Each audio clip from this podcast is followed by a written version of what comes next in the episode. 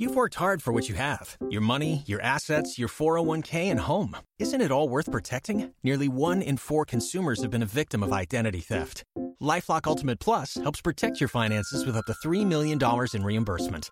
LifeLock alerts you to identity threats you might miss, and if your identity is stolen, your dedicated U.S.-based restoration specialist will work to fix it. Let LifeLock help protect what you've worked so hard for. Save 25% off your first year on LifeLock Ultimate Plus at lifeLock.com/slash-aware.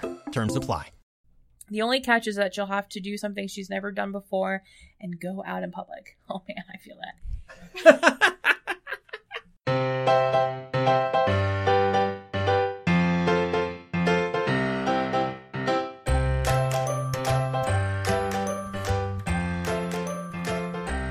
Hi, everybody. Welcome to episode 371 of the Professional Book Nerds podcast, presented by Overdrive. This is Adam, joined by Jill. How's it going? Good, how are you? I'm good. I'm excited. We're doing the thing that we do once a month, which is so much fun. We do. We're talking about all the new books coming out in, in September. Um, if you're new, just as a reminder, lots of people do book reviews. Lots of people don't do book previews. That's what sets us apart. That's right. That's what makes us professionals. That's right. Um, so Jill and I are going to go back and forth to all of our books that we're most excited about for this month. Um, we don't share each we don't share the list with with each other beforehand, but caveat for September. I told I told you earlier this is like the month of just like Jill month.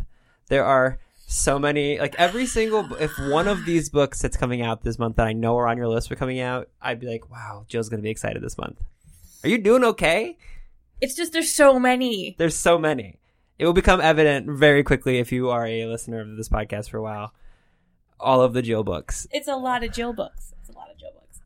I'm excited just a lot. for you. I'm I'm going to read these you. books as well. Like I was scrolling through the database that you and I used to look at upcoming books, and I was like, I'm not going to mention any Yeah. of these books. It's all Jill. Um, if you want to get a hold of us, you can go on our website, professionalbooknerds.com. There you'll find our social media, which is Pro Book Nerds on both Twitter and Instagram. Or you can email us, professionalbooknerds at overdrive.com, which lots of people do, and we'll give you some email or some uh, book recommendations via email. So just let us know what you like, and we will get back to you with some recommendations. Um, yeah, uh, I think that is that. That's I like think that's it. there's like no events or anything I don't think so. for once going on. Um, don't worry about furiously writing down all these books. We'll have them in the show notes. So that is That's all accurate. yeah, because people may be driving while they're listening to us. So don't write books on while you're driving. Um, all right. I, I no time like the president, so go ahead and name. I don't know where to start. I'm glad you're Where do I even this. start with I- this? I don't. I was. I don't even know. I know. There's literally like six books that could be your most excited book. Did- okay. Oh God. Okay. I got. I'm really. I want to know. I'm curious what order you're gonna go in here. I. The, uh, I let me let me do like the um the visual aids for everyone. Uh, Jill is having an internal struggle. Okay. First one. I mean, keep in mind, obviously, it's not like first first one, but I have to start with something. Wayward Son by Rainbow I was gonna say you're gonna say I I actually that's not the one I thought you were gonna say first. I It's probably the other one to- that I was thinking in my mind. Yeah. Is it the nonfiction one? No. Oh, it's the other fiction. Well, I have Uh-huh. a couple of fiction ones. See, this is what we're talking This the about. There's so many good There's books. so many. Well, I have feelings about not mentioning the other ones. Anyway, it doesn't matter. Okay, We'll get to them. We'll get to them. Wayward Son by Rainbow Rowell. um, for those of you who are Rainbow Rowell fans and are probably fans of Carry On, best way I can describe Carry On is Harry Potter fan fiction. Yeah. I mean, it's it goes off on her own thing. She does her own thing, of course. Um, but it's basically it is a Harry Potter fan fiction that is like a Harry Draco slash fiction. Like I, I was wondering because it's a little bit of a giveaway, but It- it's also quite. I felt it was quite obvious. It was quite obvious from the beginning. Like Yeah. that sort of um there is the chosen one student. His roommate may or may not be a vampire. Um he may or may not be in love with him. And I loved it. I loved it. It is a companion book to her book Fangirl. Um and carry on um the vampires Baz and Rainbow has said that Baz just like never left her brain. Like Baz has always been in there. And so, yeah, she has written a sequel to Carry On called Wayward Son, which Get it? Not a coincidence. Get it? Get it? Wow, that's a major music throwback. So Didn't someone ask her like on Twitter? It was like, you know that there's a song that's "Carry On Yeah. My Wayward Son," and she's like, "No way." yeah, yeah. So uh, from my understanding, it is a road trip. Simon and Baz go on a road trip um, in America. it's like a buddy cop. It is like a but yeah, and they go on a road trip in America, I believe. Um, and I'm yeah, I'm so excited. I like had this thing pre-ordered for like Oh yeah, I months. this is another yeah we this is one of those things we talk about obviously we're we work at overdrive and we love libraries and we will borrow and recommend and promote libraries to the end of the world but we also purchase books that we love and this one has been pre-ordered for at our household as well there's like mm, like 12 books this month that I- are pre-ordered Yeah, I have a lot pre-ordered. we're gonna take a hit on our finances this month. Okay, so yeah, that's Rainbow Rowell, Wayward Son. I would have, if you didn't exist in this room, that would have also been on my list. Every book that you're going to talk about is technically on my list too. Um, removing the books that you talked to that I knew you were going to talk about, I still had like 15 books on my list. So we're not going to get to all of these. That's okay. yeah. It's like a two hour episode.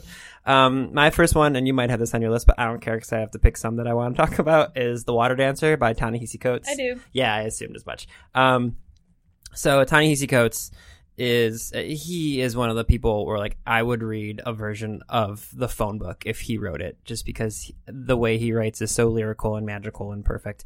Um, so if you're familiar with his name but can't figure it out, it's he wrote Between the World and Me, which was the thing he's probably best known for. I think it's how it won the National Book Award, um, but he's done a million other things. But The Water Dancer is basically um, a dramatic telling of a story about a uh, an African American family who is uh, Hiram is the main character, and he begins his this kind of a journey um, on a plantation in Virginia. And then he ends up in the wilderness, and he's in the deep, deep south, and he's all the way up in the, the north, and back and forth. And there's a little bit of it seems like there's like some underground railroad but magical realism and fan it's it's described as fantasy. So it's like a fan, a fantastical version of the underground railroad. Um it just this is one of those books where when the publishers were talking about it on one of the like publisher Yeah. here's our books that are coming out like i almost like stopped listening when they're like water dancer Ta-Nehisi coates. And i was like pre-order good to go man i'm so poor after this um okay so that's i don't really need to talk much more about it it's Ta-Nehisi Coates and it's gonna be amazing so My turn again. Okay. yeah Um. Okay. I did fiction last time. There's no reason I'm doing nonfiction this time. Okay. okay The Witches Are Coming by Lindy West. yeah this the whole month is jill month let's celebrate jill Lindy West has a new book coming out, and I have an advanced copy of it did because you I'm special. did you read it already I've started it. Um, so Lindy West, of course, wrote Shrill a couple years ago, which was just huge. Um, and she had written a piece, um, I think is part of her Guardian column uh, a couple years ago about the idea of witch hunt. Um, certain people in Washington have made comments about witch hunts and having people come after them. And certain people look, I'm just, you know, i know what you're doing and uh, Lindy West's response was like, "Yes, this is a witch hunt, and the witches are coming for you." So, um, that it, her new book is just you know Lindy being Lindy again and covering um some current events and politics. Um, and I'm so excited because I love everything about Lindy West. So I'm just I'm trying to think like people ask us all the time because we've been so fortunate to have so many amazing authors on our podcast. So like, well, who else is left for you that you haven't gotten to talk to? And just looking at all the books coming out this month, like this month is like all of our dream list of authors that we haven't had on the show yet. I was thinking about it when I was going through the list. I was like, the only one who doesn't have a book coming out that would make it the most perfect would be Roxane Gay. Like, she's the only one. Like, if you had a Roxane Gay to this list, that would be like everything I could possibly want in a book month. Yeah. it- you're absolutely I mean, right. pretty much. That's I yeah. that's the only one missing. Uh, yeah, you're absolutely right. I, um, that's so funny. Um, okay, so my next one is the Ten Thousand Doors of January. Did you have this on your list too? I thought you wouldn't have this one on your list. Okay, Oh no, are you kidding me? There's like magical books. I know. So okay, so here's the reason I put it on my. It's by Alix E. Harrow, um, and Alix is spelled A L I X, which is the first time I've ever seen that. Here's why I put it on my list. I read a book that is coming out in November that I will talk about for our November podcast, and the person who's on the podcast uh, in November when it when it comes out. That was uh, full stop the best book I've ever read, and I was blown away by it. And this book is almost like a twin of that book, so much so that the author that I uh, am now buddies with uh, she basically said, she's like, the 10,000 Doors of January came out and it's so unique and wonderful and it's such an impossible story and it mirrors my book somehow. And like, her, like these, the two authors were like joking, like, how did we write this, Yeah. like these parallel books? So anyway, there's this sprawling mansion filled with peculiar, pec- oh, that's a tough word I hate that word. peculiar Yeah. treasures. And January Scaller is a curiosity herself. Uh, as the ward of a wealthy Mr. Locke, she feels a little different from the artifacts that decorate the halls. They're carefully maintained, largely ignored, and utterly out of place.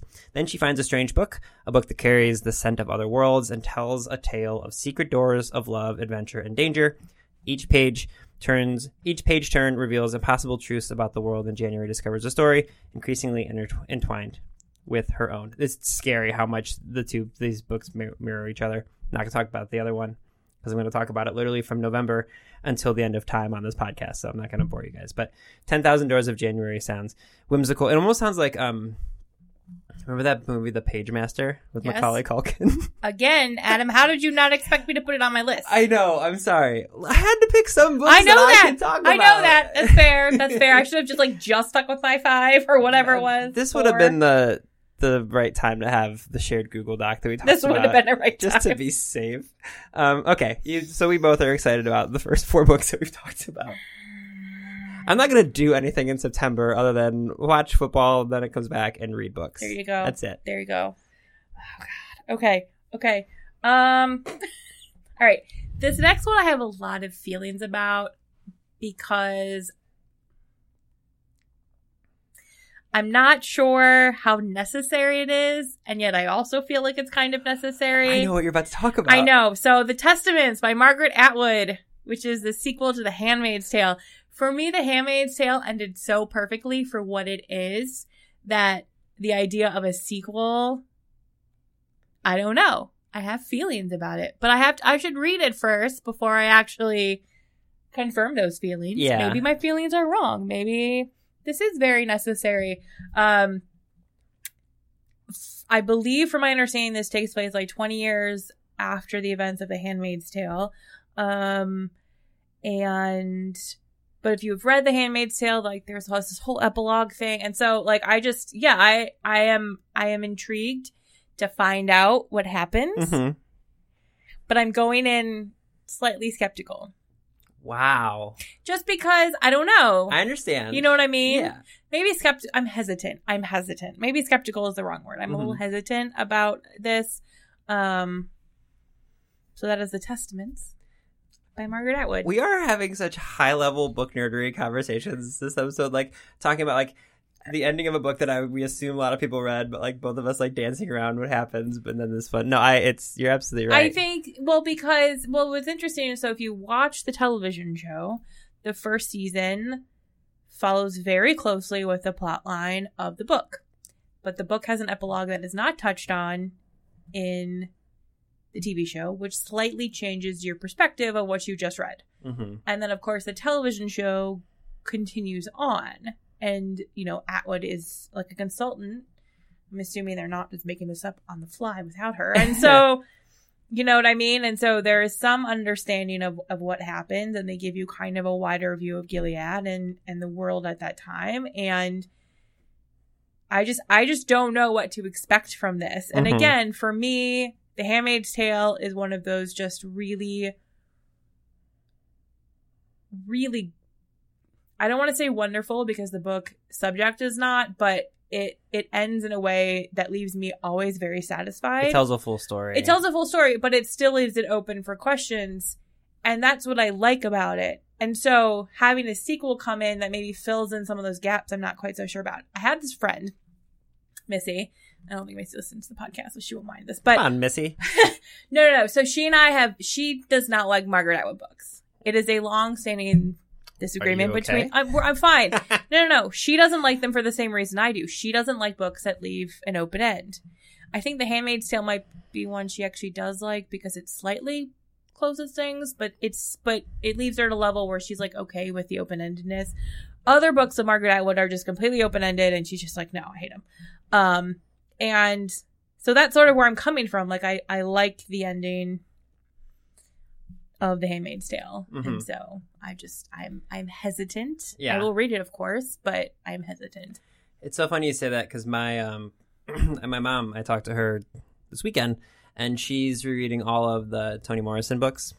Um, so if you're wondering uh, where I get my book nerdery from, it comes from my mother, who does things like when an author she adores and also came from where we lived growing up uh, passes away, she rereads all of their books. So that's love you, mama. Um, but she was reading Song of Solomon. and She's like, "Did you read that?" And I was like, "Yes, obviously. I've read all of her works." And she's like, "Really ends like kind of really out there." And I'm like, "Yeah, uh huh." And it was at that moment that I realized that my mom might be the toughest book critic in the world because she's like, "Yeah, I just wish it was a little bit different ending." I'm like, "You are being judgmental about Toni Morrison, mother. Be be careful. Watch yourself." Anyway, sorry. Um, I have a lot of feelings. I know. I have a lot of feelings. Well, you'll have to give us your thoughts after you read it for sure. Uh, here's one I know you will not have on, your list because it's about dogs. oh yeah, I did definitely did not put this one on my list because I knew you would. yes. Uh, so the, the book is called Our Dogs, Ourselves by Alexandra Horowitz. Uh, Alexandra Horowitz writes a whole bunch of books about dogs. She had Inside of a Dog, Being a Dog. Uh, she did, what's the other one? Um, there's one more on looking.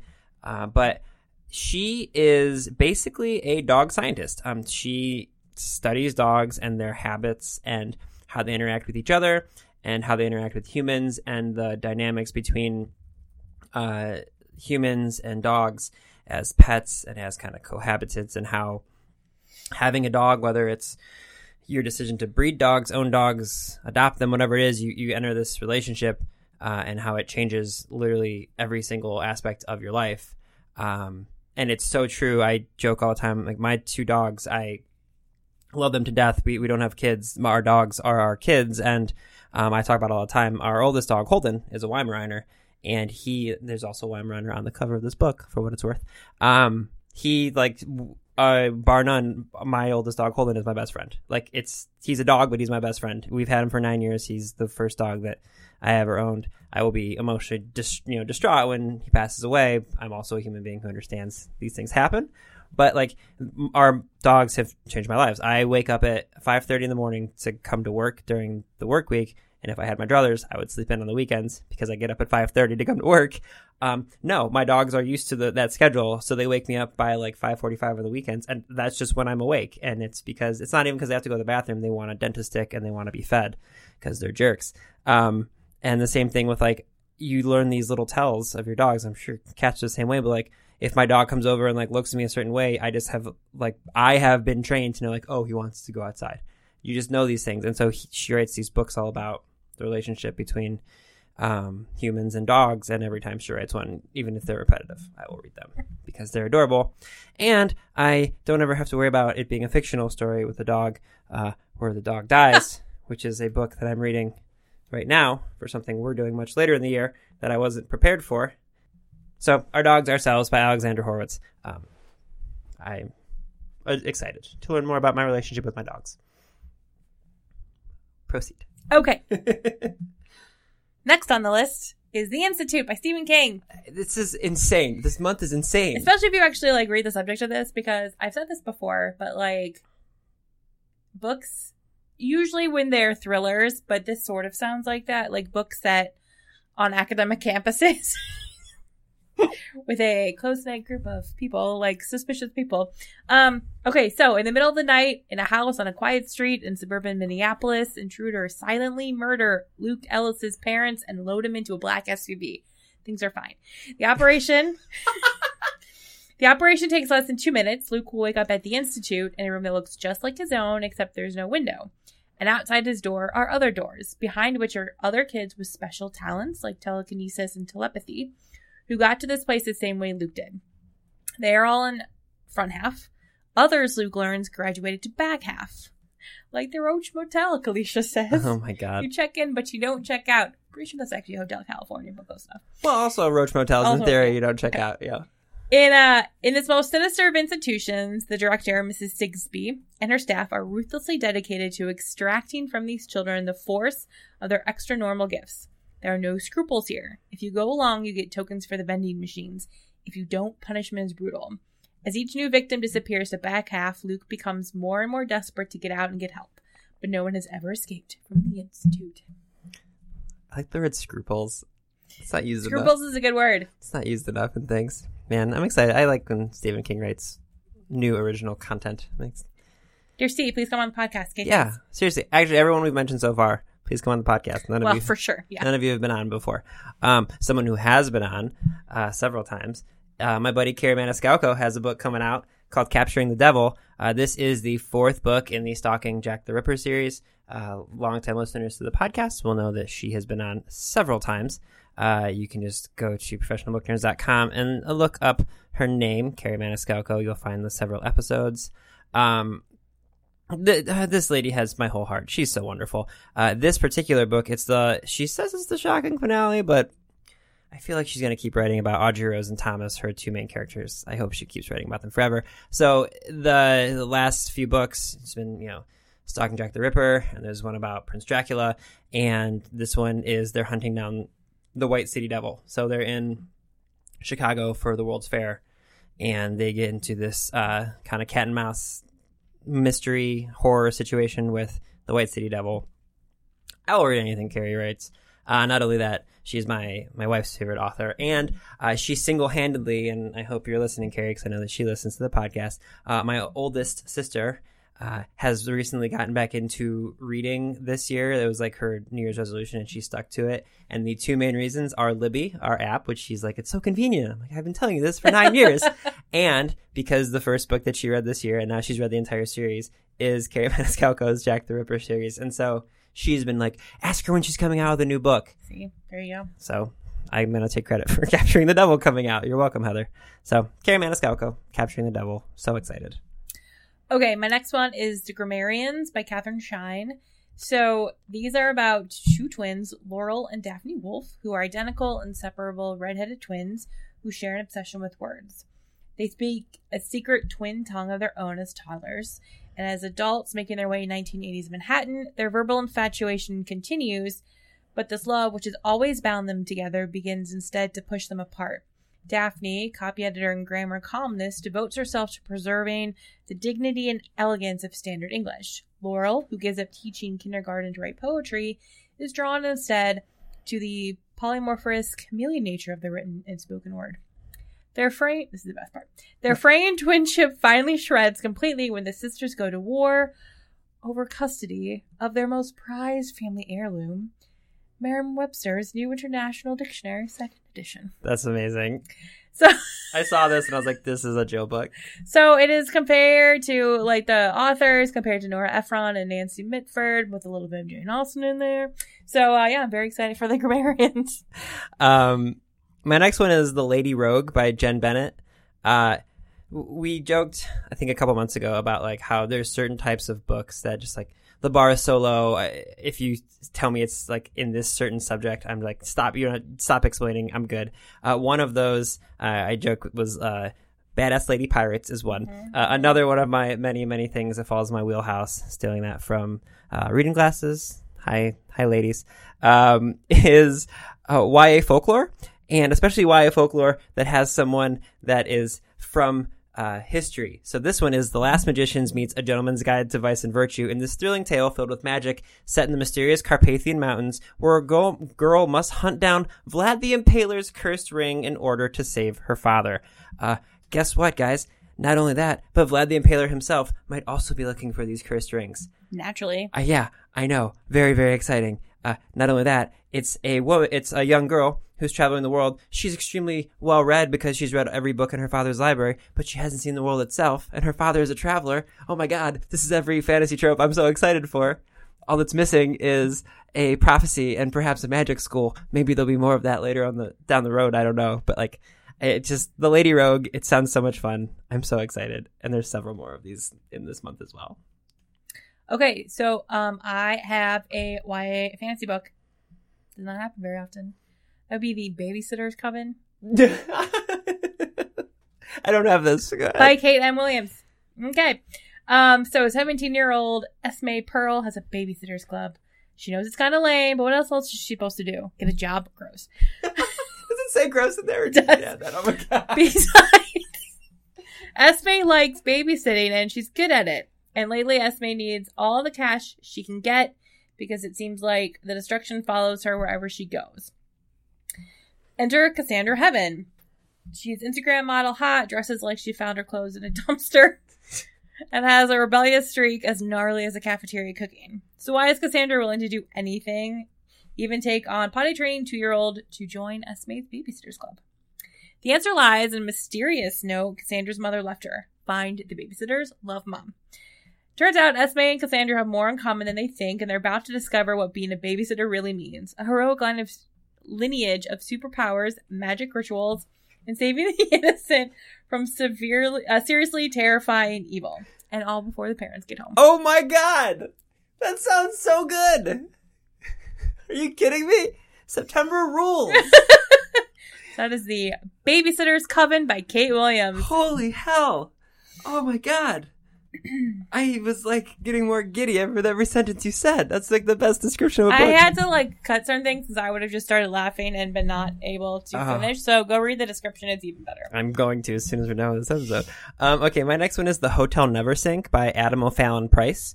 Uh, so I'm just going to kind of read the description here because I don't want to leave anything out. Uh, 31 years after workers first broke ground, the magnificent Hotel Neversink in the Catskills finally opens to the public. Then a young boy disappears. This mysterious vanishing and the ones that follow will brand the lives of three generations. At the root of it all is Asher, the ambitious and ruthless patriarch whose purchase of the hotel in 1931 set a haunting legacy into motion.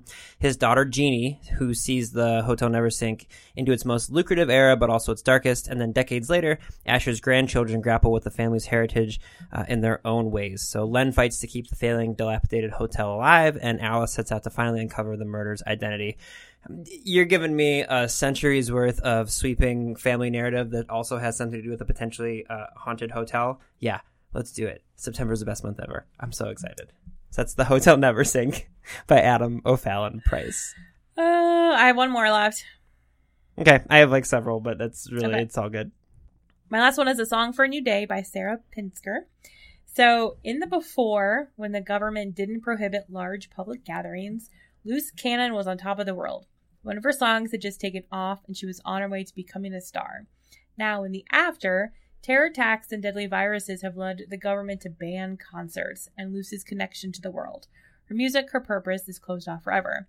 She does what she has to do. She performs in illegal concerts to small but passionate community, always evading the law. Could you imagine if there were no concerts? That would be terrible. That would be terrible. Rosemary Lewis barely remembers the before times. She spends her day in Hoodspace helping customers order all of their goods online for drone delivery. No physical contact with humans needed. But by lucky chance, she finds a new job and has a new calling discover amazing musicians and bring their concerts to everyone via virtual reality. The only catch is that she'll have to do something she's never done before and go out in public. Oh man, I feel that. find the illegal concerts and bring the musicians into the limelight they deserve. But when I'm like broken. That was so funny. but when she sees how the world could actually be, that won't be enough. Oh man, that sounds amazing. oh, that's so funny. Um, I have a few more. I'll just do like one or two more, and then we'll just put the rest of them in the show notes because, like I said, this month is bananas. Um, Serpent and Dove by Shelby Mahurin. Um, so this is a YA fantasy with uh, based in folklore. Again, like I, there's so many of these coming out. I love the fall. It's so good. Okay, so two years ago, this is the beginning of a fantasy duology. So it's going to be two of these books. Two years ago, Louise LeBlanc fled her coven and took shelter in the city of Cesarine, forsaking all magic and living off whatever she could steal. There, witches like Lou are hunted, they're feared, and they are burned. As a huntsman of the church, Reid Diggory, incredible name, has lived the life has lived his life by one principle: Thou shalt not suffer a witch to live. But when Lou pulls a wicked stunt. The two are forced into an impossible situation. Jill, they get married. What's that? Enemies becoming married in a forced situation? And there's folklore and magic injected into my veins. Yeah. I'm so on board. I showed this to Andrea and she like screamed. She's like, "Oh my god, this is the best possible situation." Um, so yeah, a a real uh, enemies to lovers situation in Serpent and Dove, and it just sounds wonderful. Um, I have several more. They're in the show notes, but it, the only last one I want to mention because I talked about it several months ago with the author is Victoria Schwab has a book come out coming out called Tunnel of Bones, which is the second book in her City of Ghosts series, and it's so much fun. There's Cassidy Blake as the main character, and her best friend is a ghost, Jacob, and uh, her parents travel around the world filming these television shows about the world's most haunted cities. And this is just the best possible way for an author to create a series of books. Sure. Because she has a perfect excuse to just, without reason, take her characters to a new city. So, Good shout job, out, Victoria. yeah, shout out to Victoria for doing that. So, um, the first one was really, really fun. And then this one, they're going to be in Paris where like there's the catacombs and all sorts of stuff. Yeah. Catacombs. In fact, the the cover is uh, Cassidy and her cat, uh, just like sitting or standing in like this what looks like this haunted aisleway of skulls, which is obviously the catacombs, and like over top of them in the shadows is Paris. looks very good. So that's Tunnel of Bones. And then yeah, be sure to check out the show notes because I'm gonna put some more of them. Well, we'll put some more of them in there. You're editing this one. I'm editing this. Jill's one. gonna put them in the show notes. Um, so yeah, that's a smattering of September books, Mm. and definitely if you want something else, shoot us an email because we'll have all of the recommendations. And since we're coming up into September, I can talk about this now, and we'll do it a few times. September 18th is Read an Ebook Day, a holiday I invented six years ago. Um, it's like the most fun day in our office, maybe outside of Halloween, because our office turns into like a coffee, basically a coffee house, and we have wonderful coffee. We were talking about the coffee flavors. Oh yeah, well, let's let's admit it. We love Reading ebook day because work supplies like 25 different coffee creamer flavors. Yeah, it's really the best. It's so good, and they they also do like pastries and all sorts of snacks and stuff. I'm in it But for the coffee creamer. The coffee, yeah, th- that's I mean, the we- day. We get coffee creamer on a daily basis, but there's like more Fancy options. ones. Um, so September 18th is Read an Ebook Day. Um, if you go to readanebookday.com, you can get book recommendations and learn more about it. But basically, we just want to celebrate digital reading. So if you go on social media and use the hashtag ebooklove, all one word, obviously, because it's a hashtag, um, uh, you just share what you're reading and how you're celebrating the day on September 18th. Again, that's hashtag ebook love. Uh, and we'll be giving away Libby swag and devices and all sorts of fun stuff. And if you're a library that's listening, uh, be sure to participate on our resource center. We have ma- marketing materials for you guys. And if you use the hashtag ebooklove, again, on Twitter, Instagram, Facebook, wherever you want to use it, we're going to give away a whole bunch of free content credit for our marketplace. So, um, it's a lot of fun. It usually ends up getting a lot of attention on the day of. So, um, yeah, just the, I invented the day because I wanted to celebrate digital books Sure. because they're awesome. Um, anything else you think people should know about? I think that's everything. Okay. All right. Well, I hope you guys enjoyed this very excited episode of the Professional Book Nerds podcast. Readers can sample and borrow the titles mentioned in today's episode from Overdrive.com, and our library friends can purchase these titles in Marketplace. Professional Book Nerds is proud to be an Evergreen Podcast signature program. To learn about other Evergreen podcasts, visit evergreenpodcasts.com. Our podcast is produced, recorded, and edited by Adam Sockel and Jill Grunenwald, and presented by Rakuten Overdrive. For more information, visit professionalbooknerds.com. You've worked hard for what you have your money, your assets, your 401k, and home. Isn't it all worth protecting? Nearly one in four consumers have been a victim of identity theft. Lifelock Ultimate Plus helps protect your finances with up to $3 million in reimbursement. Lifelock alerts you to identity threats you might miss. And if your identity is stolen, your dedicated US based restoration specialist will work to fix it. Let Lifelock help protect what you've worked so hard for. Save 25% off your first year on Lifelock Ultimate Plus at lifelock.com slash aware. Terms apply.